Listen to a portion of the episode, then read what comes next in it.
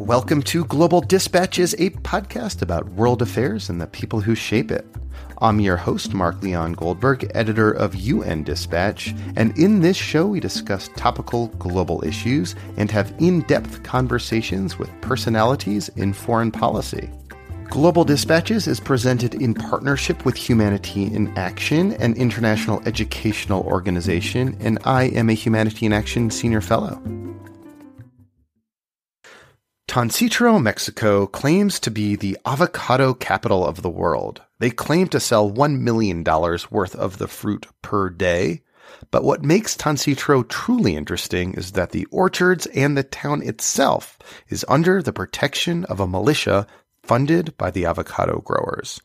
In a fascinating piece in the New York Times, journalists Amanda Taub, Max Fisher, and Dalia Martinez use the towns of Tancítaro, Neza, and Monterrey to demonstrate a trend in Mexico that cities are effectively seceding from the state.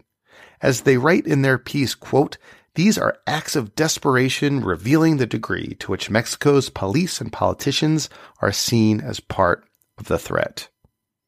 In this conversation, Amanda Taub describes what her reporting from Mexico reveals about state fragility and the enduring presence of what can best be described as warlordism.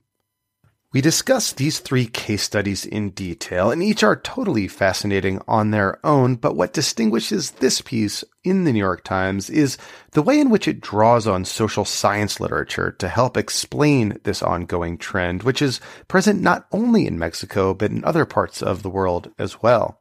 And this kind of contextualized combination of original reporting backed by academic research is what you can expect regularly from the most excellent interpreter column in the New York Times. And frankly, I suspect most of you listening out there are very familiar with the interpreter. It's written by Amanda Taub and Max Fisher, and I'll post a link to their newsletter on globaldispatchespodcast.com. Uh, and before we begin, I, I, just want to note that Amanda was a recent speaker at a Humanity in Action event where she told some behind the scenes stories of her reporting and explained her reporting process.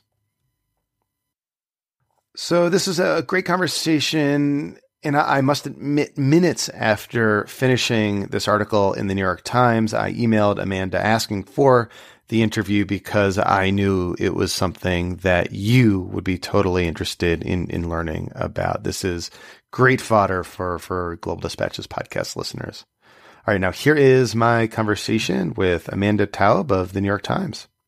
Looking for a trustworthy podcast to bring you unfiltered viewpoints and experiences on global health? Tune into Global Health Matters, the podcast that connects silos and amplifies diverse voices to give you a holistic picture. Each month, Dr. Garry Aslanyan from the World Health Organization hosts discussions with guests spanning former ministers of health, award winning journalists and authors, and frontline public health workers.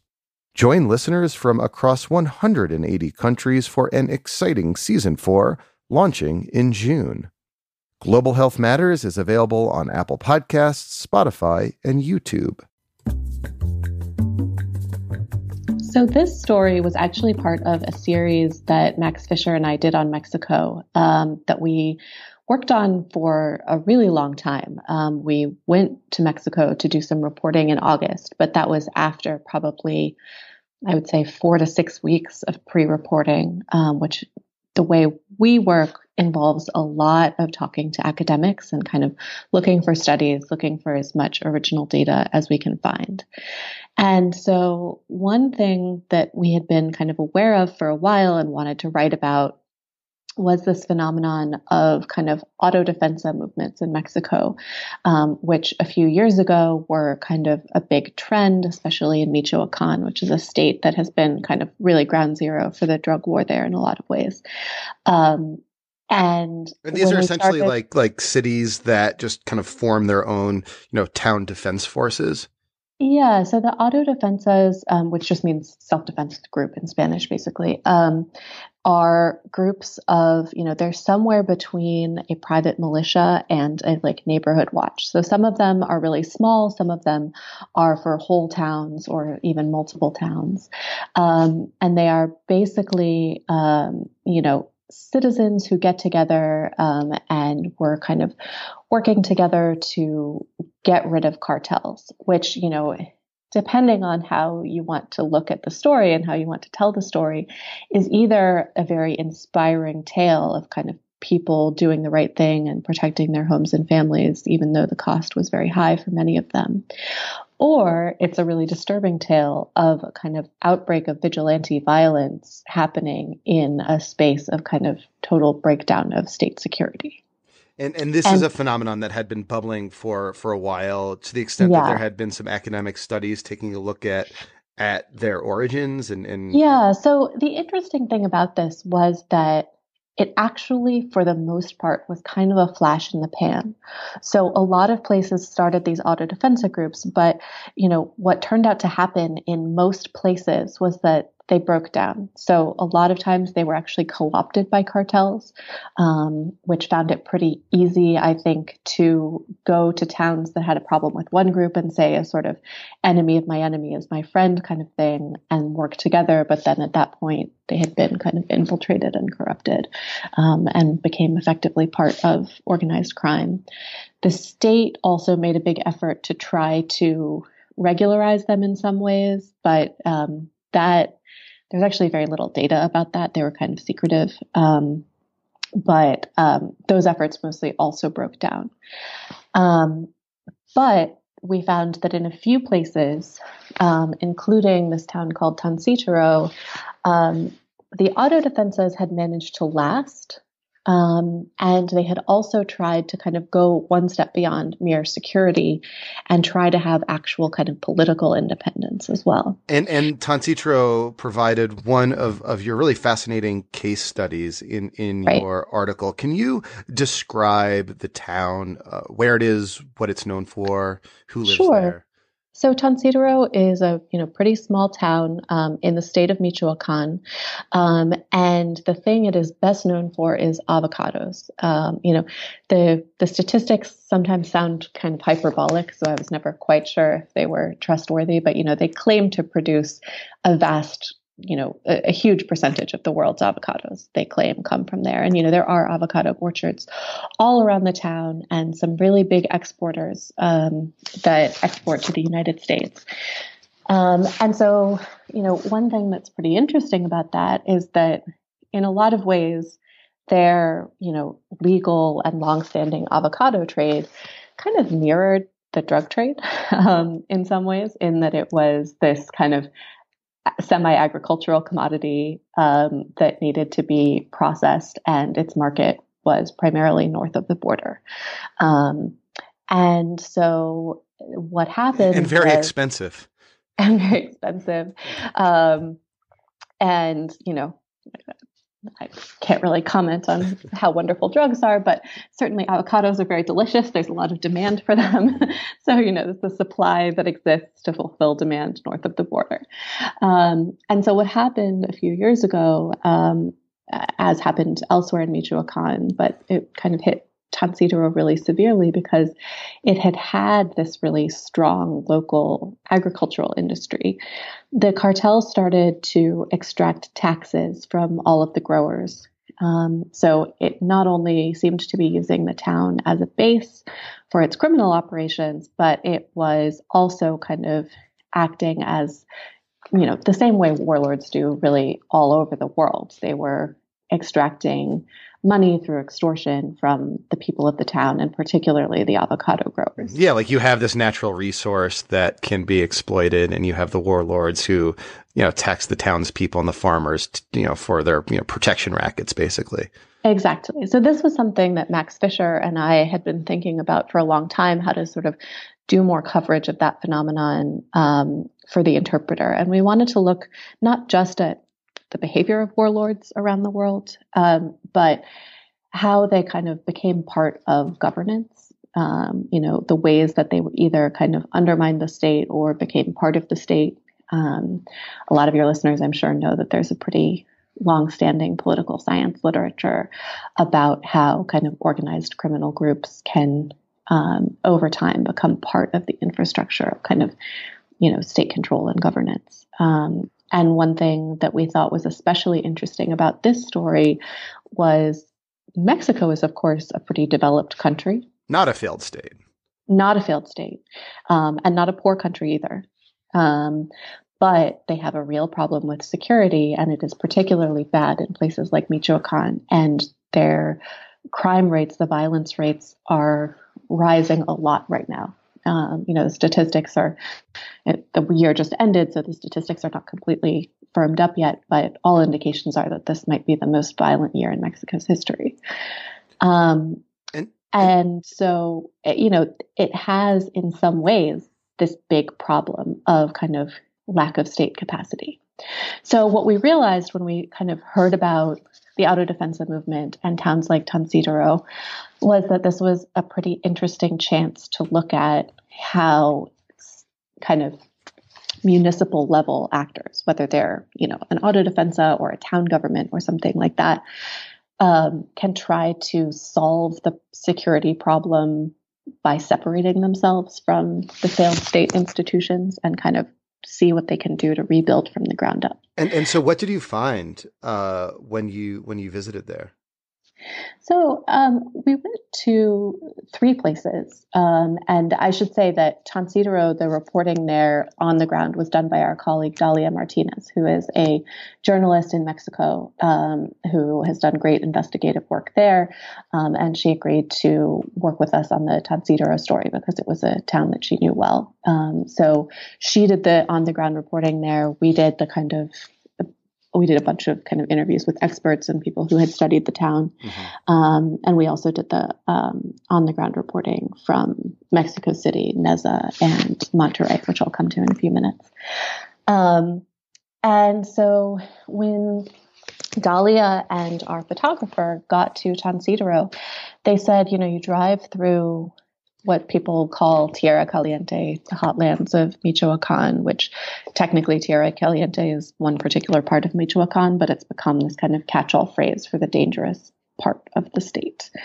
Um, and they said, you know, you get to the border of Tancítaro, you get to the first checkpoints, and you just see everyone start to relax. Um, that, you know, you get the sense that security is kind of there in the way that it's a public good in places where you just don't need to worry about kind of random ambient violence, um, and that you don't even kind of realize necessarily how stressful it feels to be traveling through the state until you get to a place where people are relaxing, um, and that it really feels like an oasis in some ways. So, so that would suggest that the sort of cartel militia is is is working.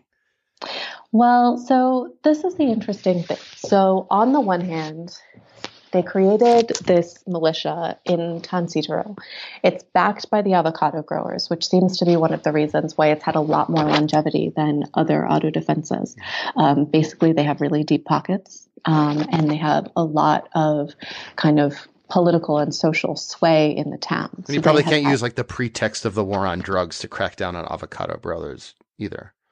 No, um, and I think they also, you know, they have a pretty good these are these are powerful people, um, and they are they're not like outlaws. Mm-hmm. You know, they're they're part of society. They have relationships with people.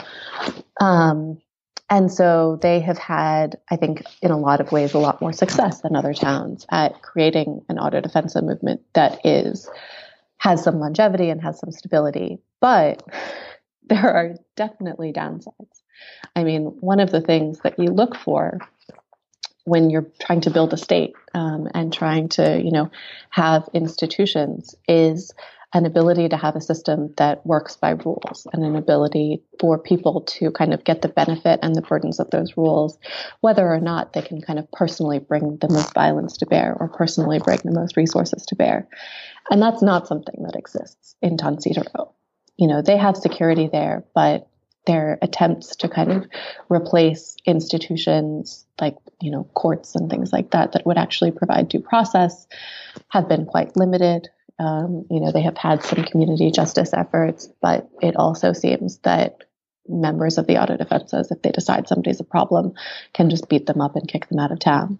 Um, and it's not like there's an appeals process for that. Because like the entirety of the political power in the town is these avocado growers who um, you know, on the one hand, are providing a degree of, of safety for the people in their community, but that probably comes at a price, and which is like sort of a lack of like a, a liberal society, one might say, in, in, in a place like that, where you can, um, you know, voice your discontent or um, commit a crime and not expect to be beaten up for it.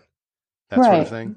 Right. Yeah. You know, we one of the um, Autodefensa kind of militia members that uh, our colleague Dalia interviewed just said flat out, you know, there were some guys we thought they were dealing drugs, and you know, he used some very colorful language to say we went to their houses and dragged them into the street and beat them up, and then told them to leave town and never come back.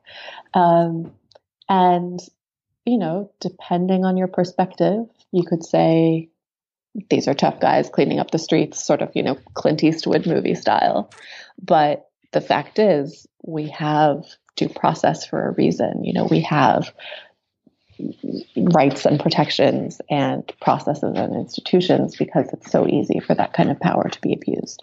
And, you know, the less powerful you are, the further you are from being a wealthy avocado grower, for instance, the more likely it is that you're going to find yourself on the receiving end of that kind of abuse and have nothing you can do about it. And so, how is the state of, of Mexico, the you know the, the, the federal government of Mexico, approaching uh, you know this this town? Um, I would say with it seems some kind of grudging acceptance. Um, they seem pretty aware that the town is a is something of a success story and b really uninterested in being subsumed into the kind of regular security state. So you know people told us that um, you know basically they had a bunch of unregistered illegal weapons and the state knew about it but just looked the other way because they knew they could like trust them to do the right thing. Um, they have had some efforts to kind of regularize some of the militias in what they call um, the rural forces where the government sort of says you know we will make you quasi state kind of paramilitary forces in exchange for having a little bit of and you know give you some funding and weapons in exchange for having a little bit of control over you. In theory that happened with one of the auto defensa groups in Tan but when we talked to people they said actually it's still the avocado growers who are funding all of our stuff. Um, well, I mean, it's interesting. Like on the one hand, it would seem that um, there's essentially like a trade-off happening between like the short-term security and stability of the people in this town who um, you know, unlike, you know, on the other side of, of, of, the border, the town can live in, in greater safety, but at the mm-hmm. expense of, you know, the kind of long-term development and security sector reform that's required for, you know, Mexico to become a, a more stable and more secure place. So I think that's right. And that was really one of the things that we wanted to look into when we went to Mexico was to see what would happen kind of after those trade offs were made. So we looked at three different places that had all tried in various ways to kind of separate from the national system for of security and politics that has kind of allowed this problem to get so out of hand. And what we found in every case was that you can make progress, but there are limits on that progress, and sometimes it comes at a cost. Um, so, you know, in Tancítaro, that cost is essentially uh, giving up the kind of, you know, at, even on paper, institutions and rights and freedoms that come from living in a country that, with the rule of law.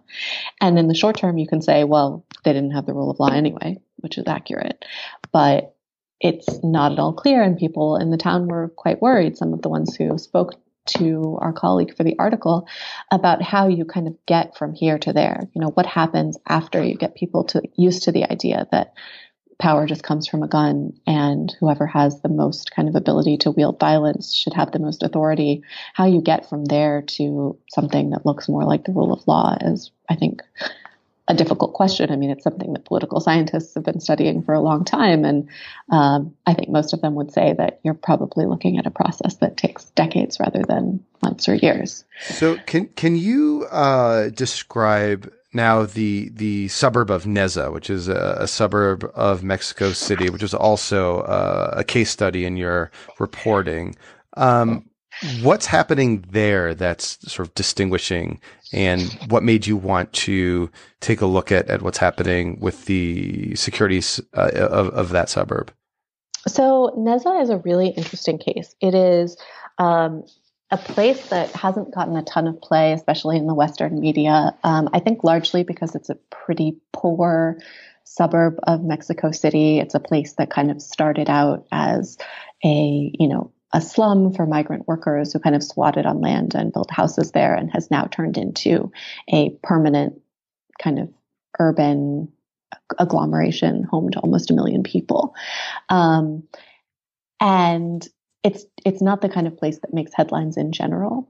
But when we were talking to security researchers and we said, you know, we really want to know kind of what are the outliers, what are the places that are doing better than you would expect. We started hearing about Neza and started hearing that it was, you know, compared to its sort of cohort, compared to other um, areas around Mexico City that were similarly poor, um, it had seemed to make real improvements in the crime rate, real improvements in violence. People seemed to have a lot more faith in the police. Um, and so we looked into it a little bit further and we found that a couple of things were going on that could kind of explain that. Um, one was that, you know, the first thing everyone pointed to is they have this police chief who is an incredibly charismatic figure. Um, his, named, his name is Amador. Um, and he is kind yeah, of. I think you describe him as like a sociology professor who looks like he's late for class.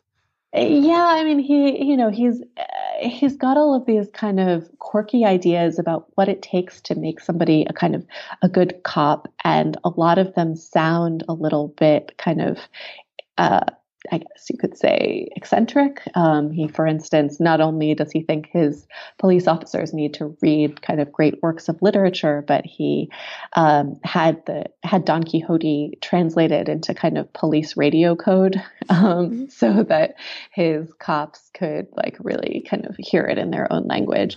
And he does things like he has essay contests to encourage officers to become writers and get them to write short stories and things like that that are just you know not directly related to police work. But what he said when we spoke to him was that he was trying to create a positive identity around being a police officer, to make it a kind of aspirational community to be part of and make people feel like it was more than just a job. And more importantly, more than just a way to extract bribes and other kinds of cash from the community. Because before he came along, um, people talked about this sort of euphemistically as the police being run like a business. So they were essentially set up to extract money from the kind of townspeople below them and, you know, organized crime groups, groups that wanted to work there, etc. Mm-hmm. So, you know, there's a version of this story which is just about this like one guy who has crazy ideas and they just turned out to work. But um, neither Max nor I really re- believes that that's how things change in the world, even though it's it's a factor. Um, so we started digging around to see what else was going on that was unusual about Neza. And it turns out that it was one of the first cities that became a stronghold at the local government level of the PRD, which is a third party in Mexico um, on the left. And it has not traditionally had a great deal of luck um, getting you know, control of local governments. And because of that, the PRD has never really been a part of the kind of national political machine in the way that the main political party that ran Mexico for many, many years, the PRI, um, and its kind of main opposition have. You know, they have more in the way of national patronage networks. They have more in the way of kind of a system of people already owing each other favors and already having a way for things to get done. Whereas when the PRD first came to power in Neza, they just needed to show a win. They just needed to show that they could really govern and that they could really do something differently. So they weren't like burdened, say, by putting some hack as police chief, right? Right. And, you know, they weren't burdened by owing somebody a favor that, you know, had helped them with a campaign two states over 10 years back and was finally getting his due to mm-hmm. become Neza police chief or something mm-hmm. like that. Um, and so, you know, it was, there are a lot of ways in which having a very shallow network and not having much um, history of governing is like not an advantage. but in this particular case, it did carry some advantages. And one of those was that they were able to tap this guy, Amador, um, as police chief um, and convince him to come and take the job, uh, even though it was, you know, by all sort of rational measures, I think going to be a pretty thankless task. And we're able to give him some freedom to work. Um, so he had one term with the PRD when they first came to power um, in Neza. It went very well. The PRD got voted out. Um, things went badly again. Then they came back, and he has now had, I think, two consecutive terms as police chief. Um, and it seems to be making a difference um, in a lot of ways. You know, they have been able to reduce things like extortion of local businesses and increase their engagement with the community. Um, they've reduced car theft, which is a really common crime and something that, you know, is, it just really bothers people, you know, which is understandable. You don't want your car to get stolen, but I it's think also people a vehicle really, for organized crime as well. It is. And I think it's something that people see as just this incredibly visible sign that things are not mm-hmm. you know, not safe and not working. That it's it's maybe not as violent as some crimes, but um, so it's it's bad. Can, can, can I ask you maybe to like to, to take a step back and and sure. Offer me some thoughts about what your reporting tells you about sort of the the future of security in in Mexico? Are there any sort of bigger lessons that you can draw? So I think that there are a couple of bigger lessons that I can draw. Uh, but before I do, I just want to say that you know just to finish up the story of Neza, I don't want to paint it as a utopia because there are still some drawbacks. You know, this is a, in a lot of ways, a fragile system. One local election could dismantle the whole thing, as has happened before. Um, there are also a lot of limitations on it. So, you know, we heard from several researchers before we went to Neza that one of the big problems they'd had was that um, police officers from other jurisdictions or from higher levels of the Mexican government were actually involved with car theft and organized crime. Um, and that they couldn't, you know, the Neza cops just couldn't do anything about that, that it was basically a hard stop on the level of change they could make. And, you know, that was not something that we were able to verify in our reporting, but we heard a lot of stories of that nature. And I think it definitely shows up in the crime statistics um, that you know the area overall remains violent. Crime Neza is still, you know, still has a crime problem. Um, there is, you know, when we were there doing our reporting, um, the night before when our photographers were there taking some photos, and I guess it would have been the wee hours of the morning, not the night. It was a huge public brawl that broke out that the police really struggled to um, contend with when we were visiting their command center. There was this big car chase, and the car left the jurisdiction and there was just nothing they could do about it. So there are there are real limitations on this and you know it was a signal to us of on the one hand you can make a lot of progress at the local level but on the other in Mexico because the security problems go to the very top of the government there's no way to solve the problem at the ground level and have it be any kind of a durable or you know expandable solution. So is is like the implication, therefore, that probably the the sort of the the more likely way forward is that these kind of individual local initiatives um, continue to to flourish, and you know, at the expense of a stronger, more centralized Mexican state. Truthfully, I think probably not. Truthfully, I think that all of these local initiatives will flourish for a while and then fall apart um, because they are all dependent on pretty specific kind of environmental factors. Um, and it seems like, you know, one election goes the wrong way and, or, you know, there's a bad avocado harvest or something like that that has, you know, not necessarily anything to do with what the people in the town itself have done. Um, or you know the skills of the people running these security operations, but they require kind of certain conditions to be able to flourish, and I don't think we can count on those lasting. And, so the third. Mm-hmm. Oh, go ahead. Yeah. I was going to say the third place that we went to was Monterrey, which used to be a few years ago was basically Mexico's biggest success story. So it had been extremely violent during the height of the drug war, um, and the but Monterrey is a pretty rich city, um, and it's home to um, a, a, technical school that is called the the MIT of Mexico. It has a lot of resources. And some of the kind of richest businessmen in town got together and said, you know what, this is our city. We're not leaving. This violence is unacceptable. And they worked with the state to fund and hire an entirely new, essentially, an, an, essentially an entirely new state police force. Like fire everyone, get in fresh blood, sort of thing. So they, yes, yeah, so they literally sent people from their corporate HR departments to run the hiring process and to winnow out people who were already on the force who they thought were, you know, uh, unfit or corrupt or something like that. Um, so they fired a huge number of people. They hired a huge number of people. They did this national search for the best police officers from around the country.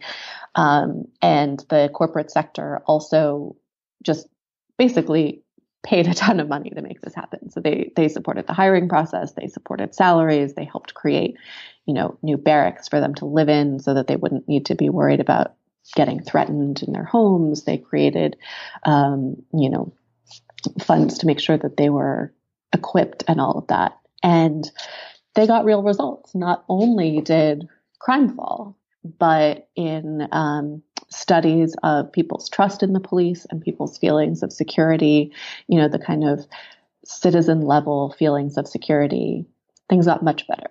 Um, and it showed up in the data. But then a couple of years ago, the state government changed and they've started to dismantle everything.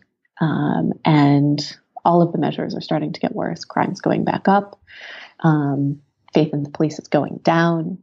And the really sad thing is that, you know, the, the people who were wealthy and had a lot of resources um, and started this, it seems like they're maybe getting a little bit fatigued.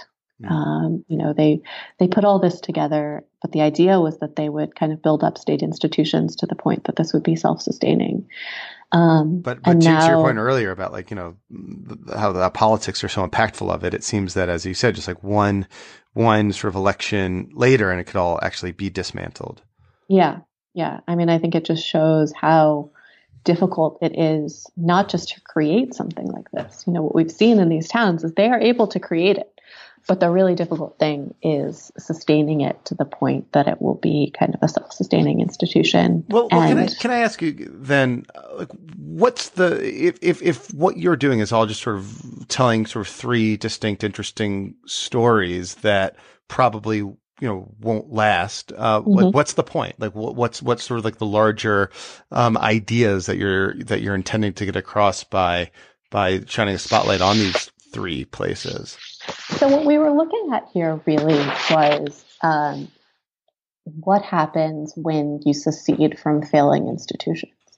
Um, so is it possible to kind of rebuild and recreate a totally separate parallel system that can solve the problem um, and do it yourself, whether it's because you have rich businessmen who will pay for it or because you have a fancy vigilante group who will protect you, um, whether that can be a durable solution that will kind of go around the problem of an unstable and kind of failing national political and security system.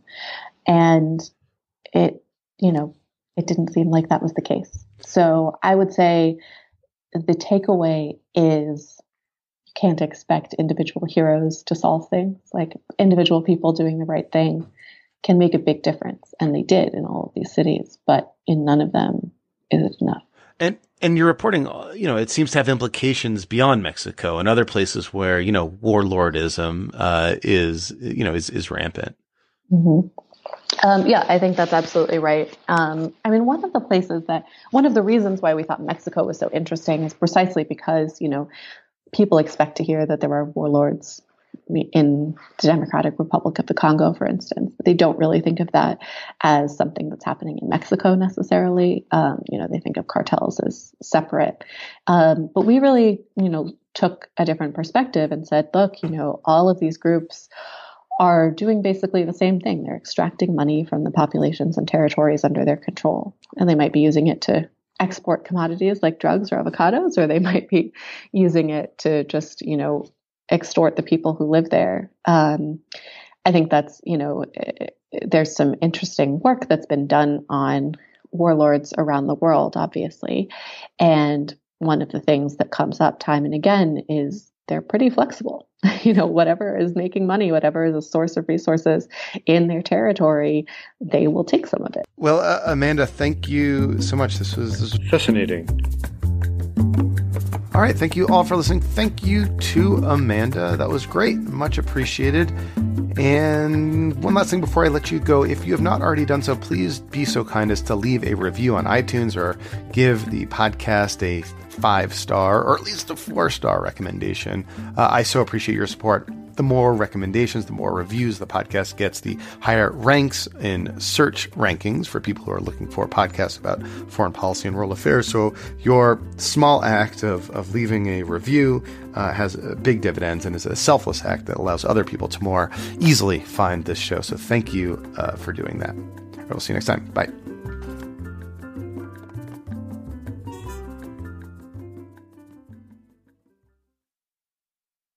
The views and opinions expressed in the podcast are those of the speakers and do not necessarily reflect the policies or positions of Humanity in Action.